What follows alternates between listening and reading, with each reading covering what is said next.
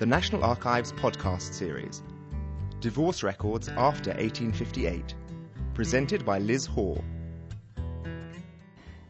What we're going to look at today is, is the divorce records at the National Archives, and I'm going to explain what we've got, what we haven't got, and to some degree why we haven't got stuff. And then we will look at the different types of records you will find in the J77 class, which is the divorce records. So I'm going to take a brief view of divorce before 1858. It was a three stage operation. You had to go to the ecclesiastical court to get a separation from bed and board. You then took a civil case for damages. The only grounds for divorce was adultery, mostly instigated by men. The first woman plaintiff was in 1801, and probably the only reason she, she got it was because her husband was having an affair with her sister. Once you've done that, you then took out a private act of parliament.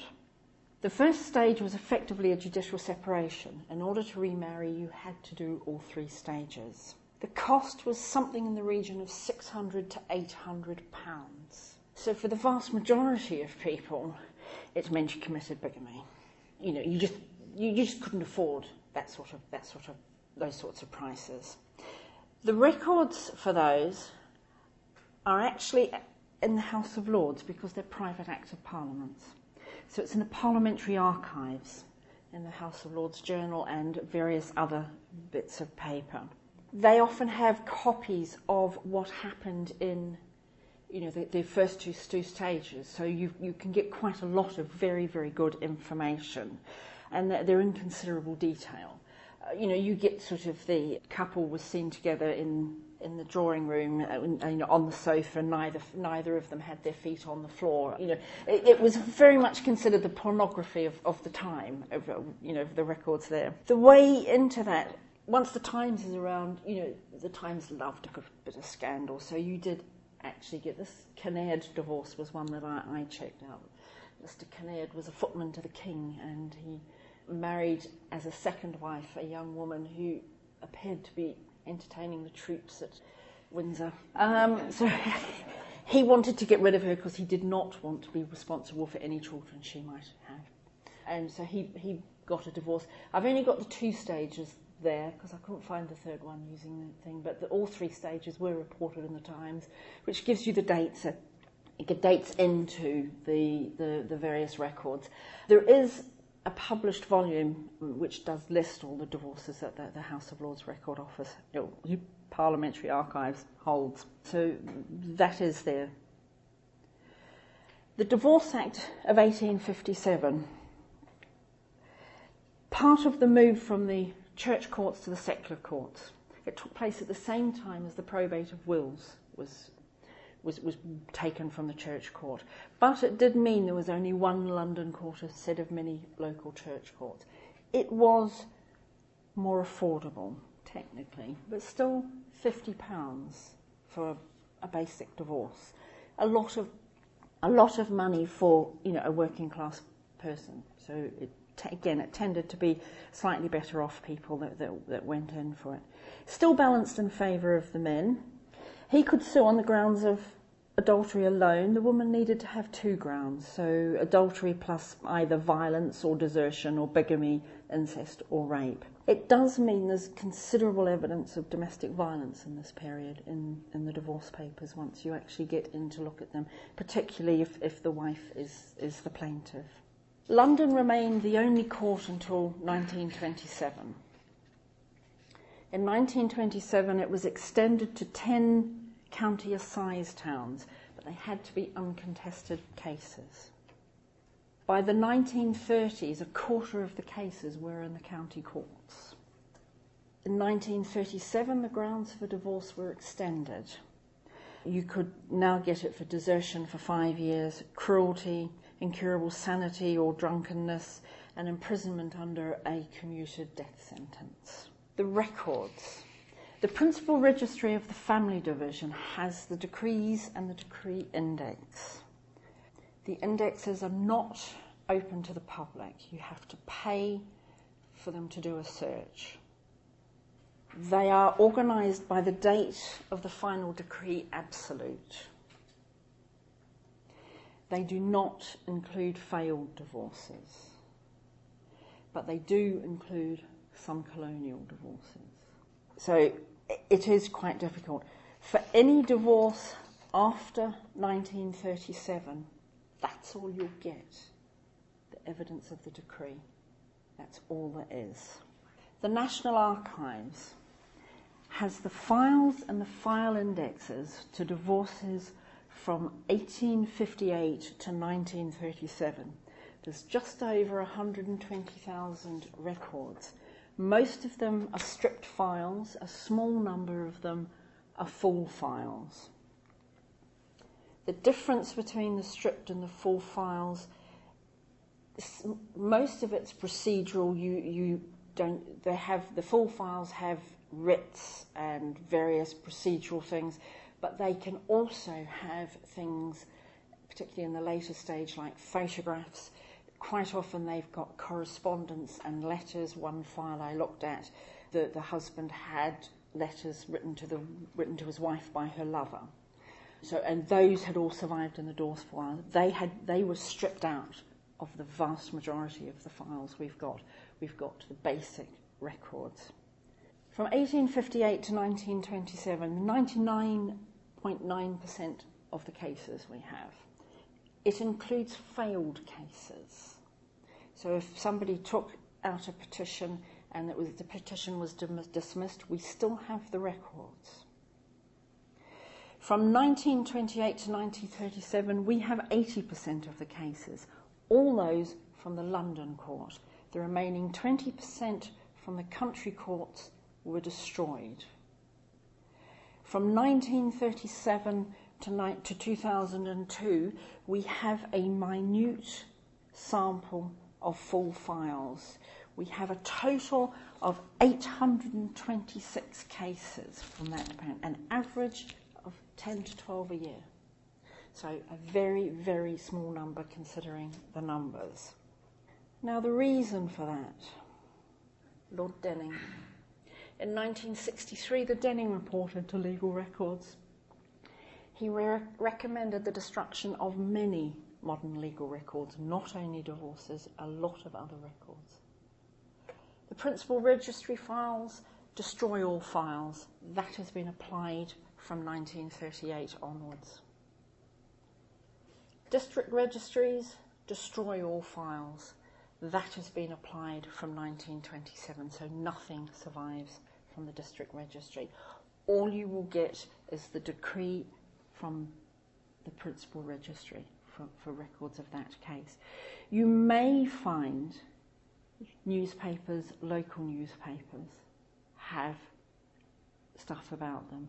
The more salacious cases from the London courts are quite likely to be written up in the Times, you know, the national newspapers. But by then, divorce was becoming moderately routine, and they really had to be the most more interesting cases that you know that that have survived that, that get reported in the papers. But if you know they're from a small town you, and they've got a local newspaper, you may find something in there.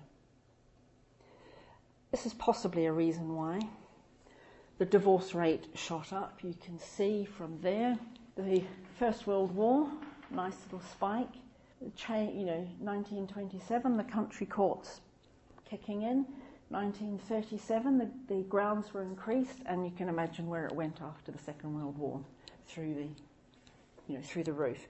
The volume of records would have been huge, and that's possibly one of the reasons that the decision was made not to keep any of them. So, how to find what we have? Since November 2007, you can identify the records in the catalogue. But from a, they're, searchable by the full names of the appellant and respondent. The co-respondent generally only has the surname only till 1883. Then after that, the full name is given. The, the, the small sample of, of files we've got has just got the surnames and initials. It's on the to-do list to actually improve that a bit more. They were input using the contemporary indexes that they had. So, one of the key things with it, particularly with a lot of the records, is, is the correspondence aren't always in the index, despite the fact that they are actually in the divorce. So you can see from here, from the, before 1884, you've just got the surname. After 1884, you've actually got the full name of the correspondent, as much as the person could. a suspiciously high number of correspondents were called Smith. I, I, I, really haven't done enough work on it to prove that, that it was, but I think, uh, I suspect an awful lot of these divorces were collusive, a lot more than, than they, they, they claim to be. Said, quite often the correspondent was not mentioned in the index. It's quicker to write two names than three, and the clerks just wrote them in, and there wasn't that much space in the box, so they just didn't write them in. After 1910, the type of case was entered into the, the volume. We've put that into here. Okay, these are all, we've got husband divorce because we assume if there's a correspondent, it is a divorce file. There is a lot more than just divorce in the records, though. It pays when you're searching, if, you know, if you're thinking of somebody, to use the and because although we have got the full names, and particularly with the correspondence, they didn't always know they had a second name. So we have George and Garland limited it to J77, and there it comes up. And the chap I'm interested in is that one up there, George Macaulay Garland. I haven't quite, unfortunately, the records down the bottom where we have a George M. Garland, I don't know if it's the same man because the actual file has nothing more than that. Obviously, the husband didn't know the full name of, of the correspondent when he when he gave it, um, and he's only in anything as George M. Garland. So I don't know whether he was a serial adulterer or not. He did go on and marry the first woman, um, made an honest woman of her. Um, so the stripped files contain a petition, an affidavit in support of the petition, the response of the defendant. They usually have a marriage certificate and a summary of the course of the case. The stripping process was not always accurate, and I've certainly looked at files where they document a response from the, co- from the respondent, but there's not one in the files that's been accidentally binned or something. So they, they, were, they were not very careful when they stripped the files. So you may well find there's evidence that, that the, the respondent has replied to the charges, but they don't, they're not, it's not there, and that's not uncommon. The types of cases you get. The first case I've got here is a divorce case. Mary Wilkinson Fleshborn versus John Fleshborn. She was née Swain. She'd married John Fleshborn, an innkeeper, in June 1850 in Lincolnshire. They lived in Lincolnshire and London until 1855 when he deserted her and bigamously married Anne Westerby. So you've actually got two marriage certificates in this one. He, the, the happy couple, then departed on the Caroline Angelus and sailed for New Zealand where they remained. Now in 1850, 1855, she's pretty much in limbo. She couldn't, there's no way she could have afforded 800, 800 odd quid for a divorce. She was legally his wife. So 1858 changed the law. She's in there. She gets her divorce straight away. He, did, he, did, he never responds to it. Another divorce case I came across was John Castelli. He was a tailor of Marylebone. Recently arrived from Italy, and he wasn't very proficient in English. Met up with a fellow Italian, Francesco Zerman, who introduced him to a young woman called Rosa Brooke. They married on the 30th of June 1859 and lived together for a short time before he discovered she was already pregnant. He left her, and shortly afterwards, on the 16th of December, she gave birth to a full grown child. It transpired that Rosa was Zerman's mistress, and she already had a two year old child by him. So he was trying to find a nice, comfortable wife for his mistress. So the, the, the, the main bulk of them are divorces. But you also have a nullity. That's declaring the marriage as void, as if it never happened. And there are two main grounds for nullity one, that the marriage was bigamous, and the other one, non consummation. Bigamy. This is a case, Mary Jane, Emily James Clements. She married Robert Hannam Collier in June 1864. Two children later, in 1873, she found that he already had a wife. He claimed that he had a letter that he'd lost from somebody stating that his first wife had died. Emily was 17 and Robert was 43 when they married. I found them on the I found her on the census with the two children later. She claimed to be a widow, still using the surname Collier, but she'd changed the Y to an I. This is the outer cover of the, the divorce records, and it gives a summary of what happens. Um, you know, petition filed and the date and the final decree and the date. There's not a decree nisi on this one because um, it's not a divorce, it's a nullity. Non consummation, famous case. Marie Stopes. Marie was a, a scientist. Um, in 1901, she attained a double first in botany, very intelligent woman. She continued her studies and in, in, in 1905 obtained a DSc, became Britain's youngest Doctor of Science. She married a fellow scientist, a chap called Reginald Gates. They married in Canada, marriage certificate in, in amongst the papers there. And basically, the marriage wasn't consummated. She took this degree for, she took this case for nullity.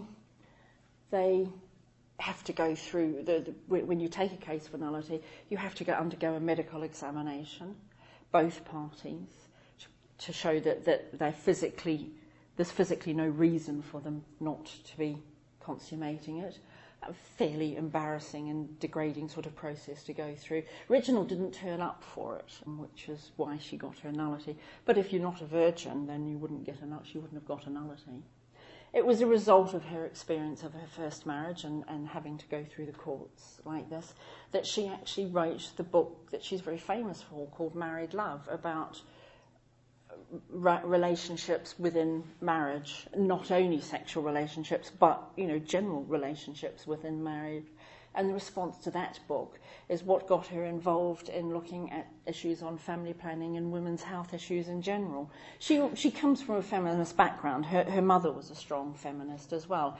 Her mother was somebody who educated at Edinburgh University but was only given a diploma and not a degree because she was a woman. So she came from that sort of background. It's a very, it's a very famous case, that one.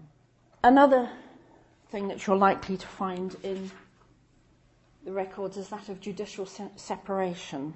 In a number of the cases, it may have been chosen because they had religious objections to divorce, but in the bulk of them, I think it is purely because they don't have evidence of adultery. In 96% 6% of the identifiable judicial separation cases, the plaintiff's a woman. And the petitions usually document a series of, of either verbal or physical violence, but no adultery. So I think they just don't have the evidence to get a full divorce at this period. It's, ad- adultery's easier to prove in a woman. She gets pregnant. She's more likely to be at home. It's easier to track her movements. The husband's got the income. He can afford the private detective if necessary. This case here Emily Agnes Collier and Thomas Frederick Collier. Thomas Frederick's an artist, and they married in Dublin in 1853. They lived between Dub- London and Cork. There were four children to the marriage. They're all named in the petition.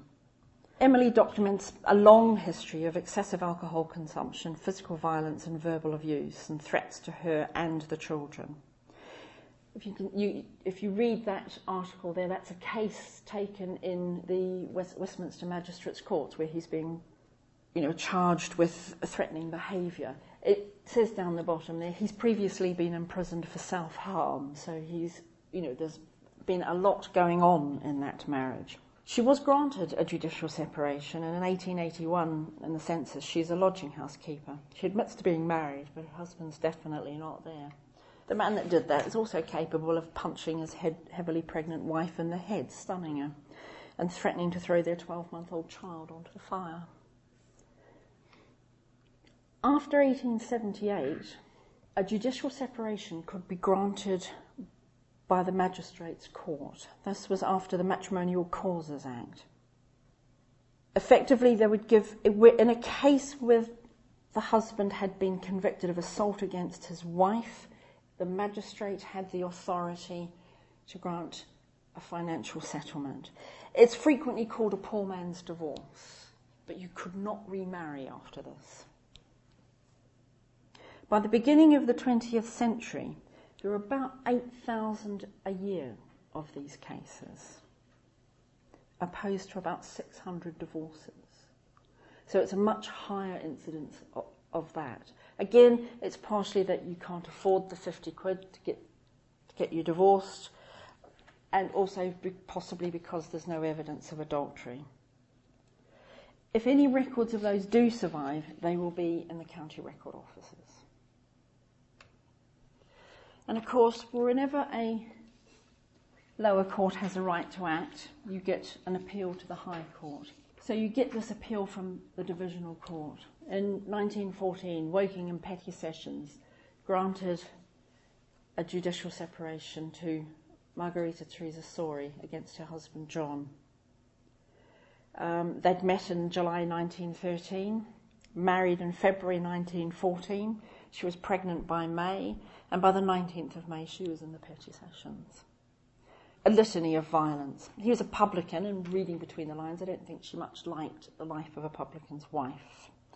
And again, I'm afraid excessive alcohol proved to be a large factor in this case. Charming when sober, but there were complications with the in laws.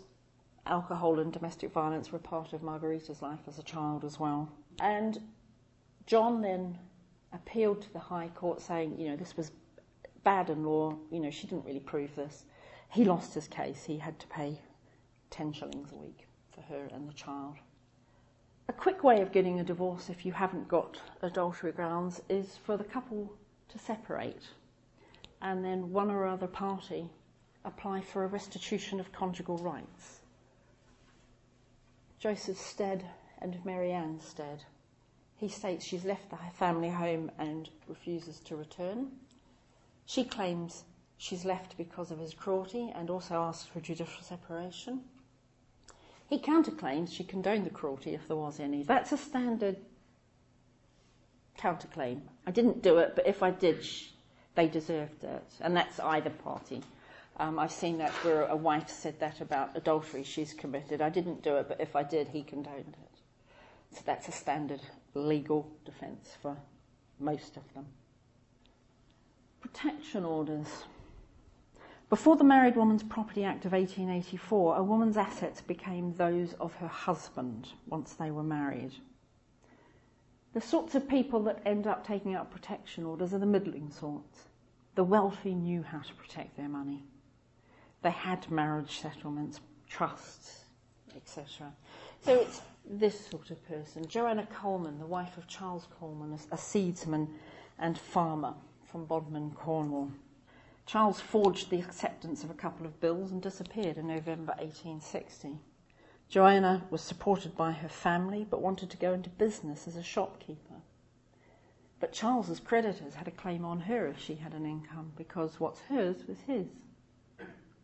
So she took out a protection order essentially to protect against his creditors, the people he stole from. I've again tracked this family on census, and in 1871 she was living, uh, no, sorry, 1861, she's living with her sister and husband, and she says she's a merchant's wife. In 1871, Charles is back home and they're playing Happy Families again. So I haven't tracked to see whether he was prosecuted for his theft or whether he made enough money to come back and pay it all back. But I know there are at least two people researching this family. I'll bet they don't know this about them. Mary Elizabeth Sharp, the wife of John Sharp, a butler, in the course of Mary Elizabeth's, her case was somewhat different. They had separated in 1852 or 3, and it wasn't until 1864 that she took out a protection order because she was about to get an inheritance. He didn't find out about it till 1866 and he appealed. Now, the papers of her original protection order we don't have. I don't uh, whether they were pulled at the time of this case. I don't know, but I can't find them anywhere in in the records. But his case recaps. Essentially, he's he giving a lot of evidence. He's disputing the date of when they actually separated, and he brings all sorts of people in to give evidence, witness statements of, of what's going on. But as well as you know the, the, the divorce thing that's in this one, he, one of the, his witnesses is, is a greengrocer who was brought in to show that they were still living together after the date she claimed they had, they had separated. And it gives some interesting insight into the lengths that tradesmen will go in order to claim their debts. And it shows that Mary was quite capable of doing a moonlight flit, and that when caught up with, was capable of physical violence against her creditors. She was fined 10 shillings at Hammersmith Court for assault. John lost his case. He, was a, he claimed to be a gentleman farmer when he married her, um, and then he wasn't. He was a servant, he was a butler. Um, he persuaded her money to sell an interest in some property near Bristol and then took the money, or took some of the money. Mary Elizabeth was ill after he came back from, from Bristol. She was ill for some time, and it took a while before she confessed to his mother that whilst down in Bristol, he managed to pick up a venereal disease and transmitted it to her, which made her quite ill for some time. So he was not a particularly savoury character. I don't think he was a very good butler either. He kept on changing jobs about every six months. But a bit later on, John tried to bring a case for restitution of, of conjugal rights but it was thrown out of court because he hadn't paid for this one. And the lawyers weren't going to take on another case if he hadn't coughed up the money for this one. Jactitation. This is very rare, but this case is fun, so I put it in. It's falsely claiming to be married when they're not. Constantina Campbell, widow of Anne Alexander Campbell, Royal Artillery. At her funeral, a young man called John Crawley got up and says, I'm her husband. And her son went, no, you're not.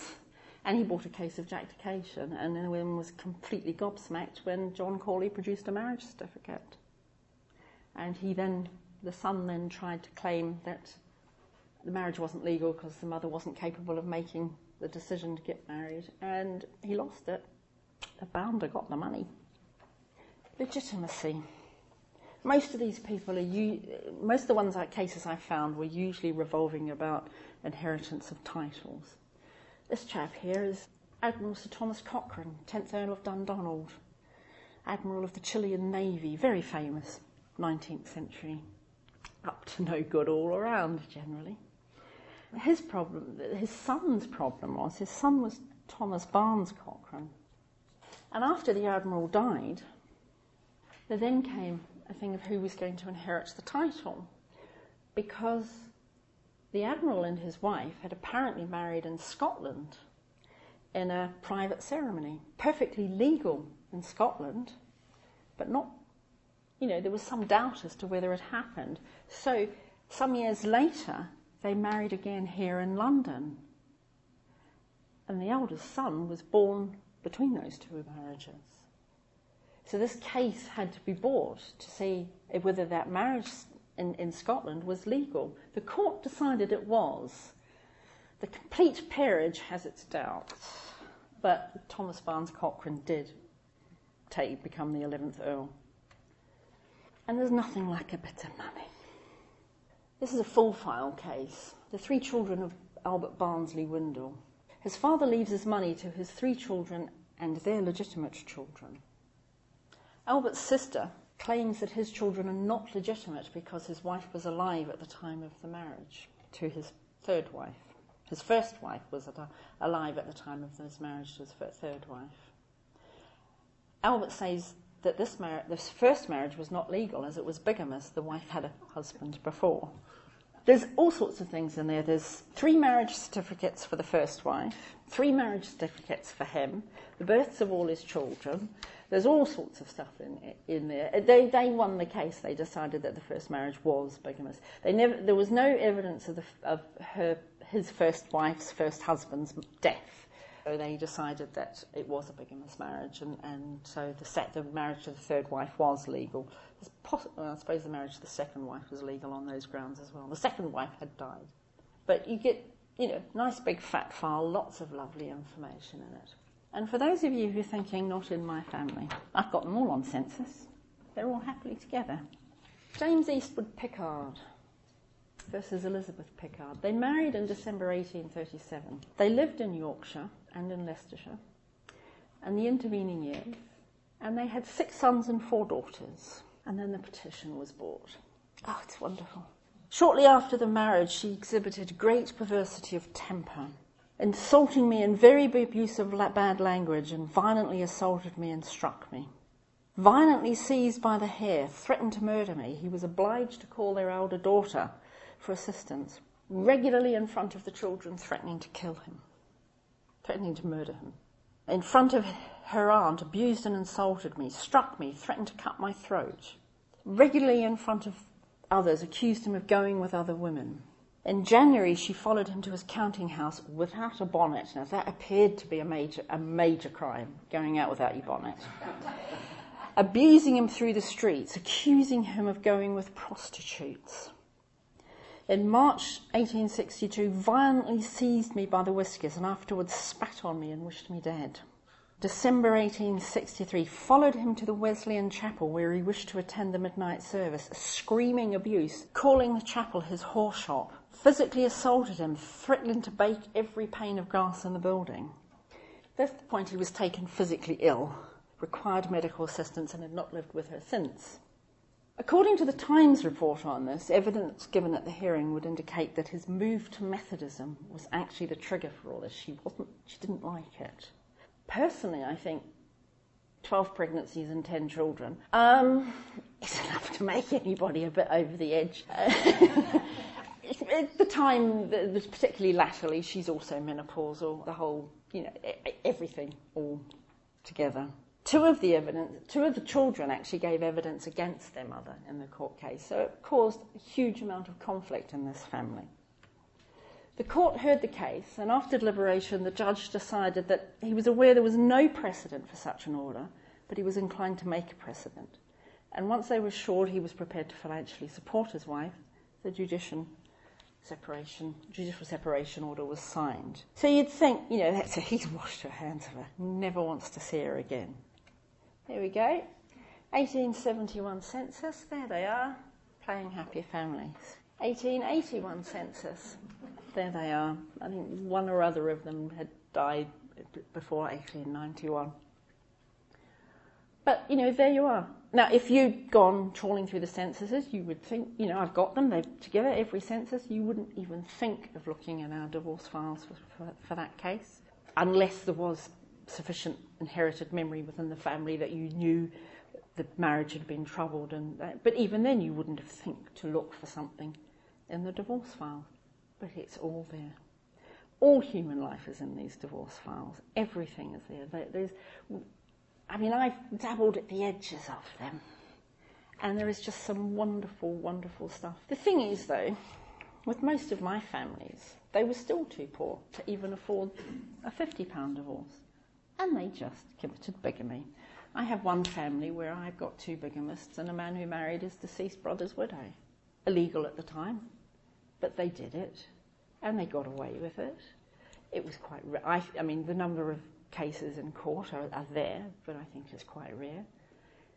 So the ones that you get in here are fun, but there's still an awful lot more that you haven't got because they got away with that. But the divorce records are certainly, they, it was a joy to work on them. And it really was, you know, they, they were a huge amount of fun. There are some errors in the catalogue, particularly where they've not, they've not put the co-respondent in the, in the index files.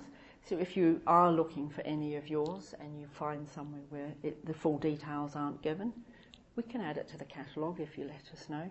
It's 125,000 entries. I'm afraid we're not going to look at all of them. If for the earlier ones where we haven't got a full description of the type of case, if you can let us know what the type of case is, we can add it to the catalogue. We're perfectly happy to update stuff into the catalogue, you know, to make it more useful for everybody, academic historians as well as family historians, uh, to know what type of cases we've got. There is an amazing amount of stuff there. It's, it's a fascinating topic, and Liz, Yeah. thank you very much for. Thank